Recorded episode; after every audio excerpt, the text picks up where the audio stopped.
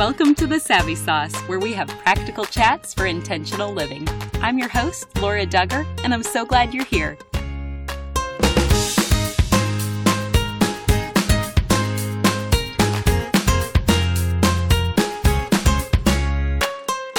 The principles of honesty and integrity that Sam Leman founded his business on continue today, over 55 years later, at Sam Lehman Chevrolet Eureka. Owned and operated by the Birchie family, Sam Leman in Eureka appreciates the support they've received from their customers all over central Illinois and beyond. Visit them today at lehmangm.com. As we continue our school series, I'm reminded again of the overlap between educating and parenting children. Eva Moskowitz is my guest, and she beautifully weaves these topics together. She is the founder of Success Academy Charter Schools and author of A Plus Parenting, the surprisingly fun guide to raising surprisingly smart kids. We're going to chat about both topics parenting, and charter schools. Here's our chat. Welcome to the Savvy Sauce, Eva. Thanks for having me, Laura. Well, will you start us off by giving us a little context and sharing more about who you are and what you do? Sure. So, my name is Eva Moskowitz, and I'm the founder and CEO of Success Academies, one of the largest charter networks in the country with extraordinarily high performance. Uh, we are in New York City educating 21,000 students, kindergarten through 12th grade. And we are all lifelong learners and incredibly enthusiastic about the criticality of a great education.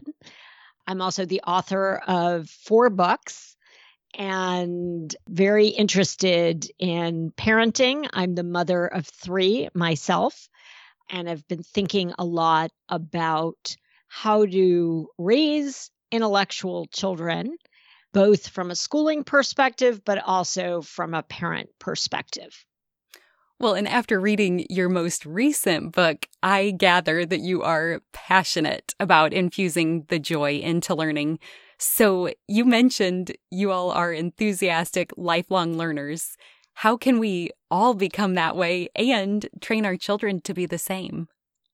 Well, there's nothing more important than reading. You can teach yourself anything through books, and we all need to be avid readers. I would argue not only of fiction, but also nonfiction.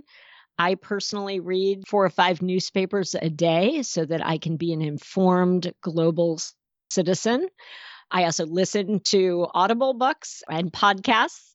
I find there are so many opportunities in today's world to continually improve yourself and make sure that you are more knowledgeable, more learned, more thoughtful, have better questions to ask.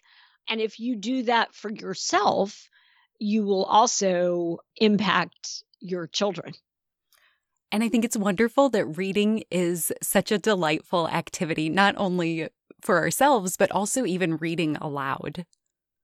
Oh, reading aloud is the best. With my three children, we read short stories aloud. We listened to short stories being read aloud by wonderful actors and readers. Today's technology actually affords, you know, so much ease at getting access to great literature. You can uh, listen to the wonderful BBC dramatization of great novels and short stories. There are so many different ways that you can become a lifelong learner today. Well, and again, back to your book, I love how you pointed out that students who are going to school are going to spend approximately 180 days a year at school, but that leaves the other 185 days at home. So there's actually an incredible opportunity for learning to occur at home. And so, Eva, how do you think that we can be intentional to maximize the effort and enjoyment of those 185 days at home? Well, I think there are a, couple of ways. I mean, first, just by realizing how precious that time is, and that even formal schooling only occupies a small percentage of that. Obviously, we need to sleep and eat and clean our houses and pay our taxes and do the laundry and uh, participate in religious or community activities. But there's an awful lot of family time, and you want to use that time impactfully. You know, I wrote this book because I found a gap in the literature. There's tons of books on how to toilet train your child or how to deal with tantrums or, or all sorts of problems that parents encounter, but there wasn't anything in the literature on what I would argue is one of the most important jobs of a parent, and that is shaping and raising intellectual children. And there are a variety of ways to do that. Reading is one, but it's certainly not the only one. I know you know from the book that I'm a huge believer in games, intellectual games. And that can be super enjoyable for parents and for kids. And in fact, can be a family bonding experience that your kids will remember their whole lives. Yes, I love how you brought out so many enjoyable activities to share together. And I'm just curious then, will you catch us up? What are the ages currently of your children? Well, I'm sort of at the other end of the spectrum, meaning I became an empty nester last year for the first time, which I was rather sad about. I love motherhood. I love the family and the family time. So my kids are now, my eldest is 25 and he's graduated from college. My middle one is at the U of Chicago studying mathematics, and my youngest is at Wharton studying business in Philadelphia. But I did all these things when my kids were very young and when they were teenagers. And we still play games to this day. The games are a little more sophisticated, or there are games that they played when they were little, like backgammon, that either can be played at sort of a six or seven year old level or a 20 year old level. And my kids still enjoy those activity. My my eldest recently was in uh, New York City backgammon competition and is waiting to play the semifinals in his backgammon competition. So it can last a lifetime, and it certainly has been a really important part of our family time. Well, I hope that you're even encouraged if you're hearing yourself. You have done what you set out to do with your children, and they sound like phenomenal human beings. And I'm also curious, even going back to your family of origin, was this lifestyle instilled in you growing up as well? Yes. I mean, maybe a little less on the games. My family really emphasized dinner conversations. I can still remember to this day as a little kid, my mother and father asking us the big policy questions. So they didn't say to themselves, well, a six year old or seven year old is going to have nothing to say about peace in the Middle East. They kind of were patient with us and said, well, here's the issue. Here is how different sides view it. What do you think we should do? Or how do you solve problems like poverty? How do you make the schools better? So, dinner conversation was something in my household growing up that my parents assumed that even young children could enter into those debates. I think the other thing they did was assume the criticality of diversity of thought, meaning, sure, you want to raise your kids with clear values, but you also want to have some level of humility about whatever position you have. There are alternatives, and you want to learn to listen to those alternatives and always have evidence for your opinions or disagreeing with other people's opinions. Hmm, that's so well said. And in this series so far, we've covered various schooling options such as public, private, and homeschooling. But now I'd love to learn a little bit more about charter schools. So, what exactly is a charter school? And can you also share just a few of your favorite reasons to recommend it as a viable option for parents and students to consider?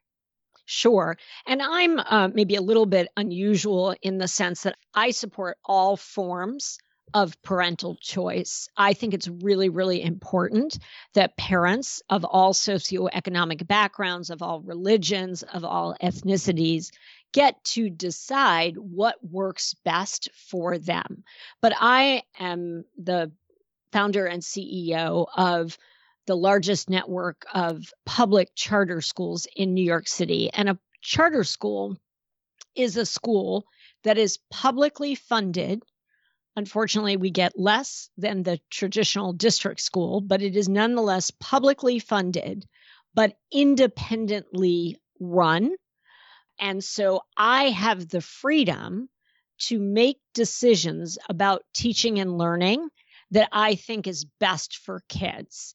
Whereas in the district school, that is all sort of predetermined, and a principal has to kind of follow the curriculum or follow all the rules that the district sets up. And so at Success Academy, we are able to do very rigorous mathematics, science, literature, history, and we're able to design a K 12 program that works backwards from college and life and ensures that students are not only intellectually prepared, but also have the habits of mind that lead to success. We are very, very big at Success Academy on hard work and intrinsic motivation and organization and time management, those are just as important as being able to do physics and chemistry and calculus and game theory and economics, etc.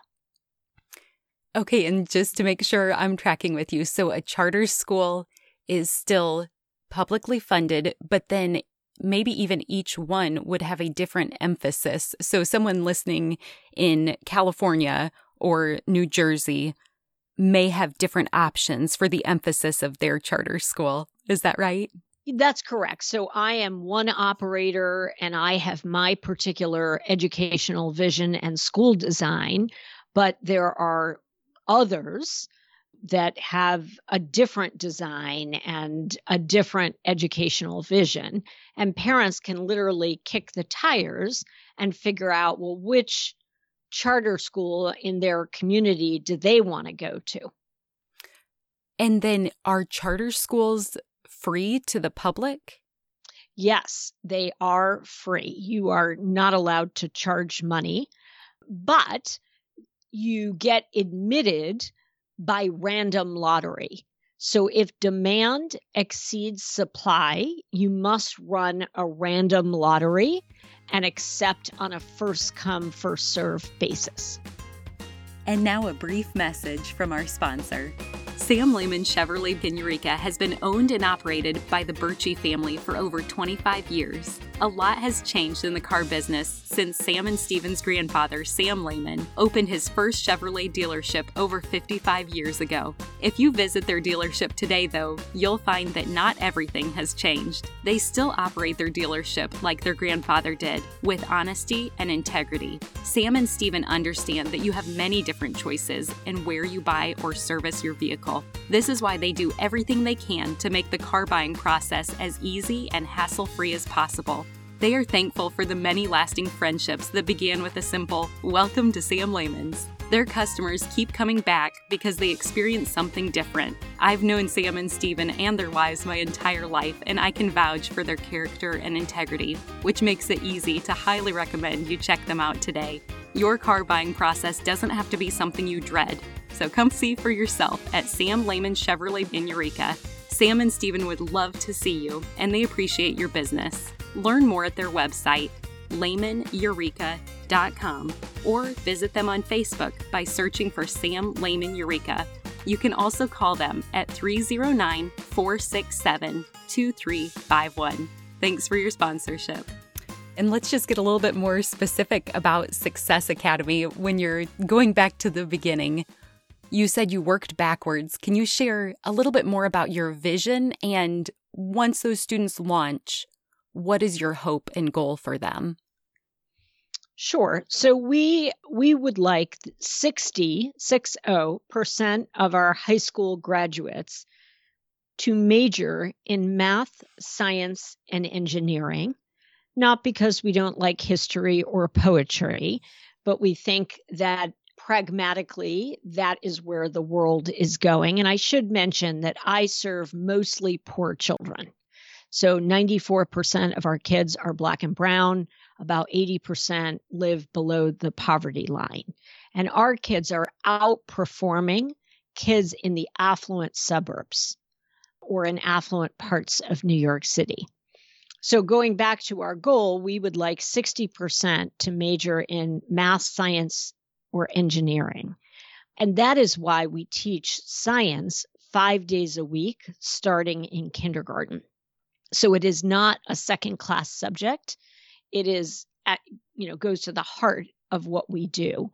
Our kids will have studied physics multiple times in elementary before they get to middle school. Our kids in high school take AP physics, chemistry, biology, AP calculus, electrical and mechanical engineering, environmental and biomedical engineering. So that is one design element. I would also say, even though we have this emphasis on math, science, and engineering, our children read a poem a day starting in kindergarten. So they will, after 13 years, they will have read a lot of poetry when you do a poem a day. So it's rigorous and we assess kids quite frequently so that we know if the children are learning. We also have a tremendous emphasis on what we call scholar talent that is, uh, the visual arts, dance, sports. All of our kids in elementary play chess. We have very robust chess teams. And we have a tremendous emphasis on coding starting as early as kindergarten. Wow, that is very impressive. And it's fascinating that you mentioned a poem a day.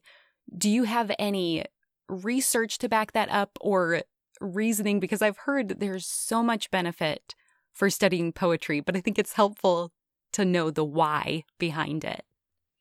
Yeah, I I um I don't have research other than I've been educating thousands of kids over the past 18 years.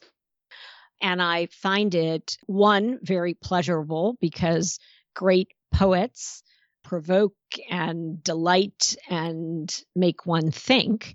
But we call them in kindergarten wonderful little packages that kids get to open up and really figure out the deeper meaning. They're like little puzzles where kids have to infer because in poetry, everything is not explicitly laid out. The poem about a rose bush is not really about a rose bush, it's about the bloom of life and the diminishment of life as one journeys through the life cycle. So kids have to kind of figure that out. And we love how compact the exercise is. And we find that children get very good at seeing the delight in language and unpacking the intellectual puzzle that lies within the poem. Well, I even remember back to my own childhood, whatever age we were when we maybe started resisting poetry or scoffed at it. And one teacher was saying, actually, all of you love poetry and you probably listen to it on a daily basis. And she pointed out that music is set with language of poetry. And so that's always stuck with me. If just in case someone's listening and thinking, oh, poetry's not for me, or I don't want to incorporate that, it may already be a part of your life and benefit you in ways you're unaware of. That's an excellent point. And actually, in the book, you know, we have a whole chapter on lyrics and songs because you're absolutely right. Vocal music is poetry set to music. And so unpacking lyrics is not only enjoyable, but quite intellectually productive. Well, and I love how education and parenting just go hand in hand. And more on the parenting side, I think there are so many parents that have questions when it comes to the topic of discipline. So, what has running schools taught you about disciplining children? Well, I have to confess, you know, I'm a little old fashioned and really believe that order and civility is better for learning and for the emotional security of children and that any kind of chaos is not not as productive. So at Success, we are a uniform school, meaning children are all in our orange and blue plaid uniform. Our classrooms are quite orderly. That doesn't mean that kids aren't talking to one another. You'll hear noise in our classrooms, but it will be children discussing books or mathematics or science. But I believe that schools have an obligation to teach kids self regulation and internal discipline, and that that is a really important part of schooling to teach the habits that lead to enormous success. So we are what we call warm strict. I like that. Will you unpack that a little further? Even if someone wants to apply that within their home, how can they also be warm and strict? Well, you want to encourage kids to take intellectual risks and to try things, but no means no. And you want to use the no sparingly, but the rules need to be followed. So if your children have chores, they have to do those chores before they play. If your children have to contribute to the running of the household, whether that's mowing the lawn or putting the dishes in the dishwasher or vacuuming or setting the table, whatever it is, your children must do that. You know, we also at Success, we do believe in hierarchy. It's not a small d democracy.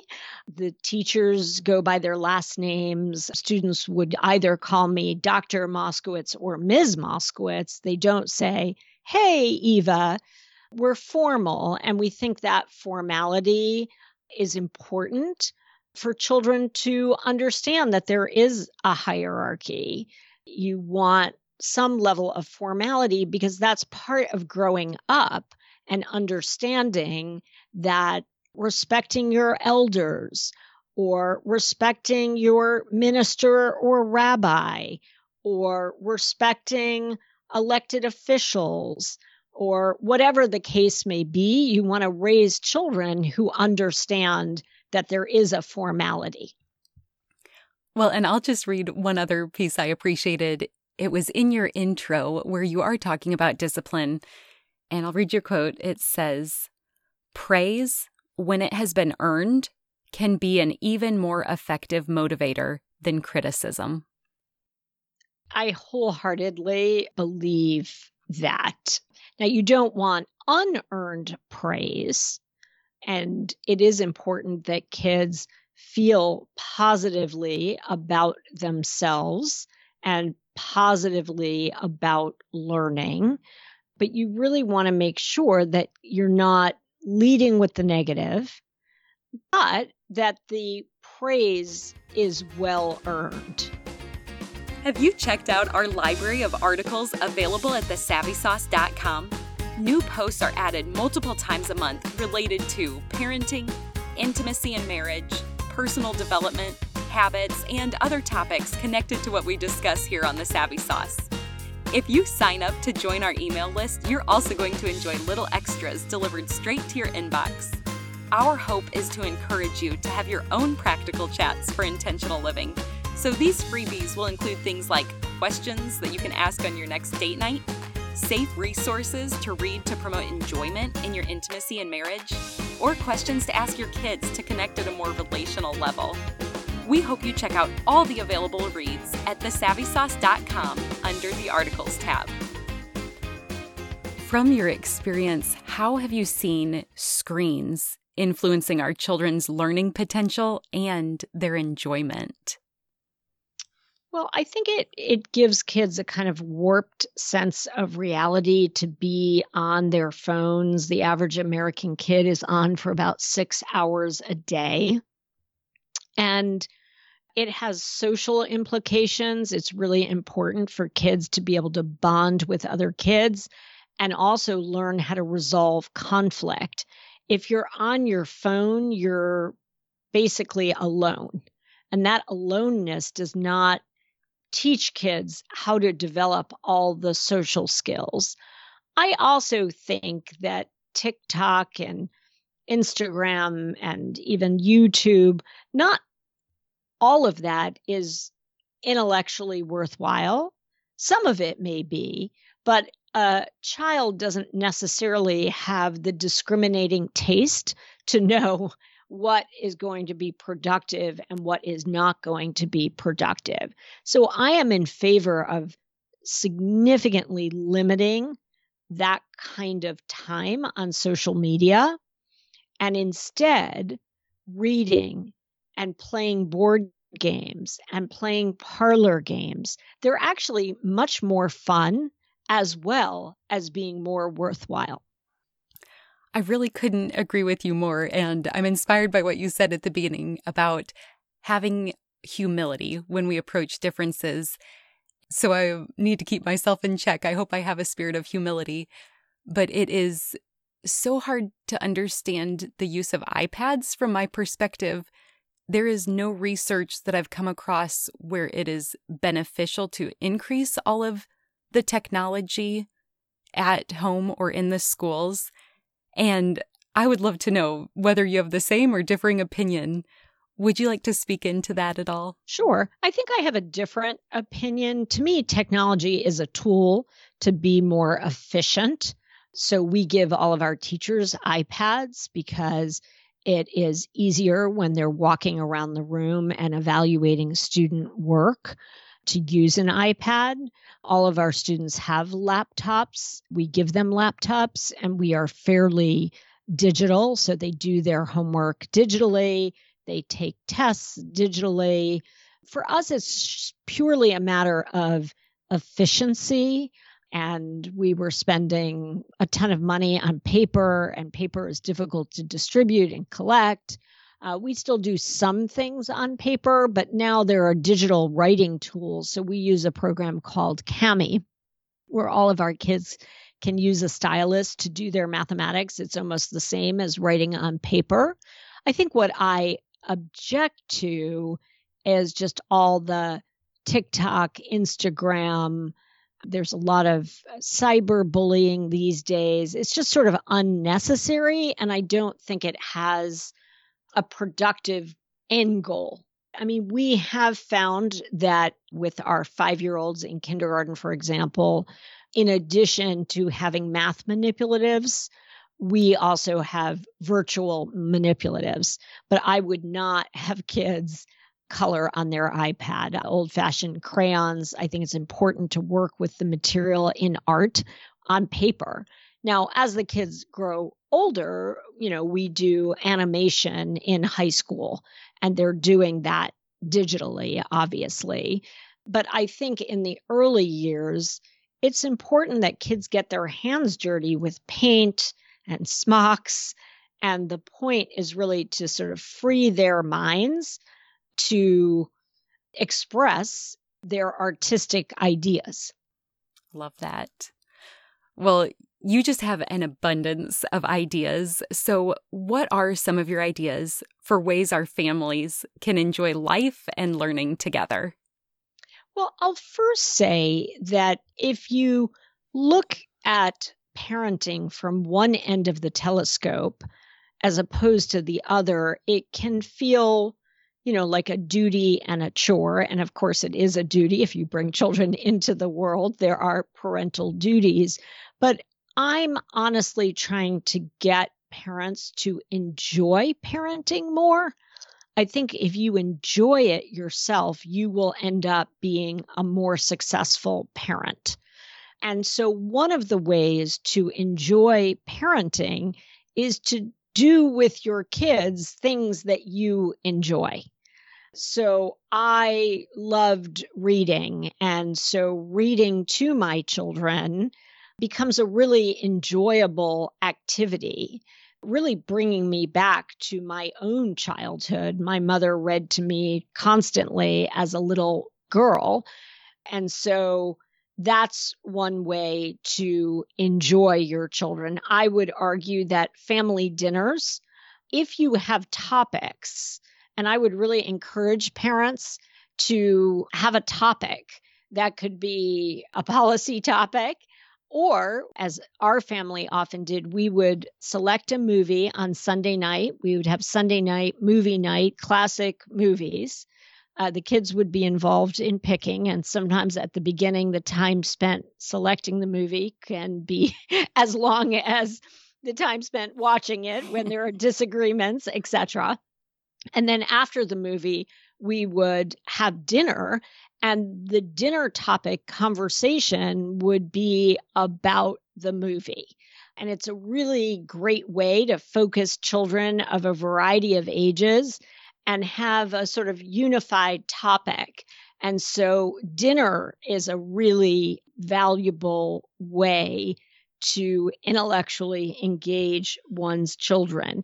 I would argue things like parlor games, playing charades, can not only be a tremendous amount of fun, but can be very, very educational, as well as uh, board games. I'm a big believer in backgammon, Blokus, chess, of course, many, many card games that are intellectual from very simple ones to playing bridge. Bridge is a great intellectual game. We started playing bridge with our kids when they were eight, nine years old. It's a little slow going. And by the time they're in their early teens, they are quite accomplished at bridge. And let's just pause on a few of those and let's go back first to the movie idea. Could you share a few of your favorites that your family watched and then discussed together? Sure. Well, when they're little, we watched Judy Garland's The Wizard of Oz, which is just a tremendous favorite. You know, what is the lion? What is he afraid of? How does he get transformed? So that was an incredible favorite. As the kids got older, there is the the great Humphrey Bogart Casablanca is one of our family favorites. Lawrence of Arabia is one of our favorites. I have to say that we probably over index on old movies. So my kids have watched almost all the silent films. The comedies are great. Buster Keaton, how he did those stunts and the humor and the jokes. It gets kids involved in wit and what is witty about something and why is it funny? What's the joke? Is a very worthwhile intellectual skill. And my kids just spend a lot of time laughing. We would watch the Tom and Jerry series that my kids found hilarious. And then we would sort of have to ask, well, why is it so funny? What about it is funny? And that intellectual exercise of articulating the joke, as it were, pays intellectual dividends. What about for a family who's more passionate about art and music? What ideas would you recommend they could even start implementing this week?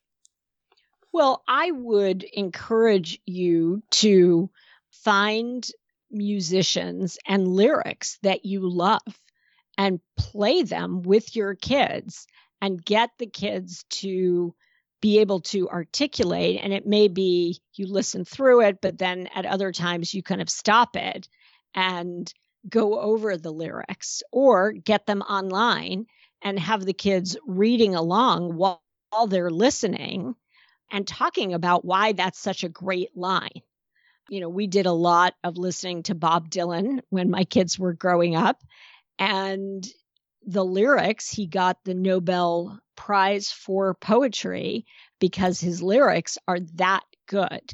In terms of art, you know, we did a lot of art making when I was growing up. My mother is herself an artist, but art was a little harder for us. It's only in the kids' late teens that they started getting interested in going to museums, but we dragged them to many museums and they didn't always love it. But it's interesting that now that they're adults, I find that they're going to museums and are appreciating art. So sometimes it doesn't kind of stick at the beginning and you have to kind of keep at it. Hmm, which is so true for many parts of parenting. I love how you draw that out. And another section of your book, even helping us to enjoy our children more. I love this one, encouraging them to ask questions. So, can you elaborate on how we train them in that and why it's so important? Yeah, curiosity is probably the biggest driver of learning, but it's not an on off switch, as if some children were born without curiosity and some are. All children are curious. They might be curious about different things, and you can squelch their curiosity if you're not careful. But if you encourage their curiosity, you will find that they ask so many questions you can barely keep up with them.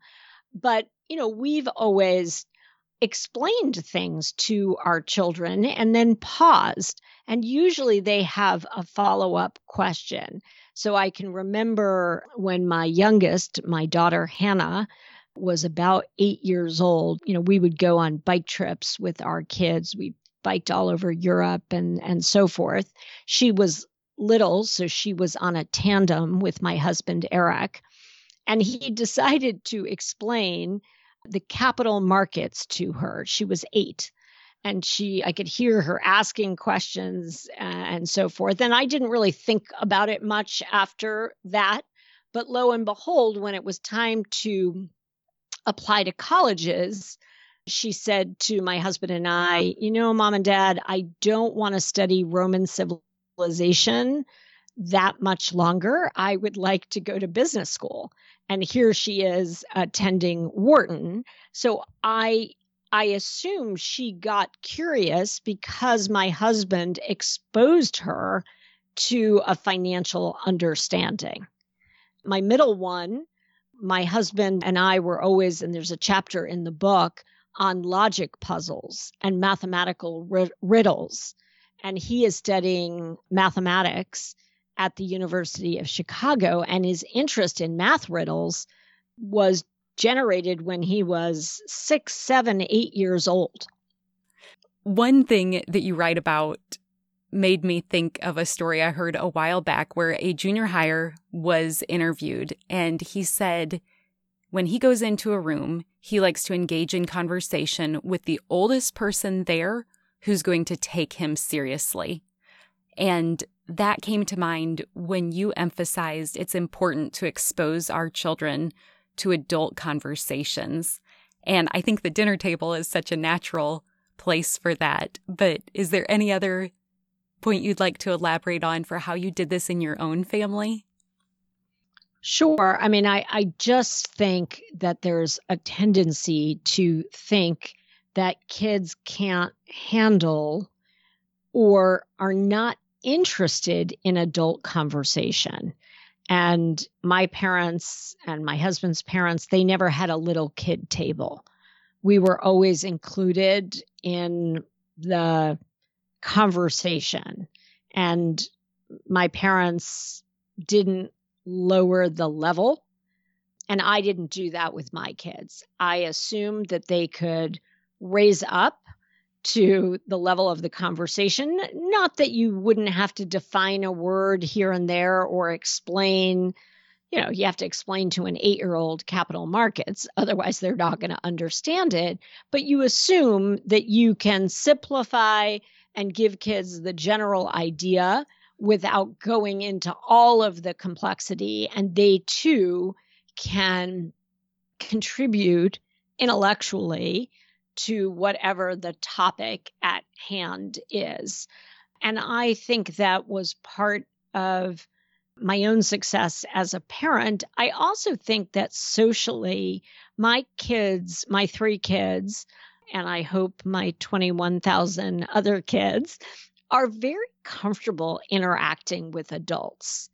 They're not some weird species of animal. Mm. My kids you know, respectfully, of course, assume that they have something to contribute and something to learn from others. And I think that's a very important habit that we sometimes fail to teach kids. And also, what would you say are some opportunities for learning through travel? Oh, it's my it's my favorite. First, I love to travel, but also I love my kids to experience different cultures and to understand that we are part of a larger global context. But even more basically and perhaps more prosaically, you know, trying different foods and seeing different cultural norms I think makes you wiser, more humble, uh, more sophisticated, more self aware of what is great about your own country or your own culture when you travel to faraway places and other lands. Well, and when you list ideas like this, I get so inspired and stirred up to give these a try, and it's very energizing to me. But I also know some people can hear all of these topics and be a bit overwhelmed. So you even address them. I love in the intro, again, I'll read your quote because you graciously write If, like us, you can find some time to do some of the things in this book, it will have a huge positive impact on your children. Yeah, and look, I, I I was not a stay-at-home mom. Both my husband and I worked. I I had a crazy schedule. I was an elected official when my children were very young, and then I built this enormous schooling operation. And so I didn't have gobs of time but I did enjoy the time that I had with my kids. And I don't think you want to stress yourself out as a parent. I think you want to do what you can do and do it enjoyably and not over index on should have, could have, would have, but find things that come naturally to you. You don't have to do all the things in the book. That's not the purpose of the book. The purpose of the book is to highlight some of the variety so that different parents who have different interests and different circumstances can support their children's intellectual development. Well, Eva, you have so much to offer. Where would you like to direct us to go after this chat if we would like to continue learning from you? Well, you're more than welcome to go on the Success Academy website and find out about the school. I also have a sharing arm where I put our course content material on our website for anyone to download. So if you want to see second grade literacy or our third grade science curriculum. You can find that online to use. I should mention that all of the proceeds for the book go to the not for profit, which is Success Academy. But I would encourage you to get the book so that you have it as a reference for a Saturday afternoon when you're trying to think about what to do with your kids. Or if you're homeschooling, there are obviously lots and lots of activities that you can do. I love that we will add those links in the show notes for today's episode. And Eva, you may already be aware, we are called the Savvy Sauce because savvy is synonymous with practical knowledge. And so, as my final question for you today, what is your savvy sauce? I would say that my savvy sauce is really to find enjoyment in parenting and think about how you can impact your kids' intellectual development. Well, you are a brilliant and passionate woman, and I so appreciate you sharing your ideas with us today. Thank you so much for being my guest. Laura, thank you for having me. It was my pleasure. One more thing before you go. Have you heard the term gospel before? It simply means good news, and I want to share the best news with you. But it starts with the bad news. Every single one of us were born sinners, and God is perfect and holy, so he cannot be in the presence of sin. Therefore, we're separated from him. This means there's absolutely no chance we can make it to heaven on our own. So, for you and for me, it means we deserve death and we can never pay back the sacrifice we owe to be saved. We need a Savior. But God loved us so much, He made a way for His only Son to willingly die in our place as the perfect substitute. This gives us hope of life forever in right relationship with Him. That is good news. Jesus lived the perfect life we could never live and died in our place for our sin. This was God's plan to make a way to reconcile with us so that God can look at us and see Jesus we can be covered and justified through the work Jesus finished, if we choose to receive what he has done for us.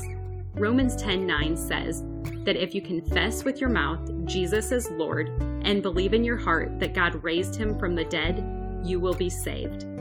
So would you pray with me now? Heavenly Father, thank you for sending Jesus to take our place. I pray someone today, right now, is touched and chooses to turn their life over to you. Will you clearly guide them and help them take their next step in faith to declare you as Lord of their life? We trust you to work and change the lives now for eternity. In Jesus' name we pray. Amen. If you prayed that prayer, you are declaring, Him for me, so me for Him. You get the opportunity to live your life for Him.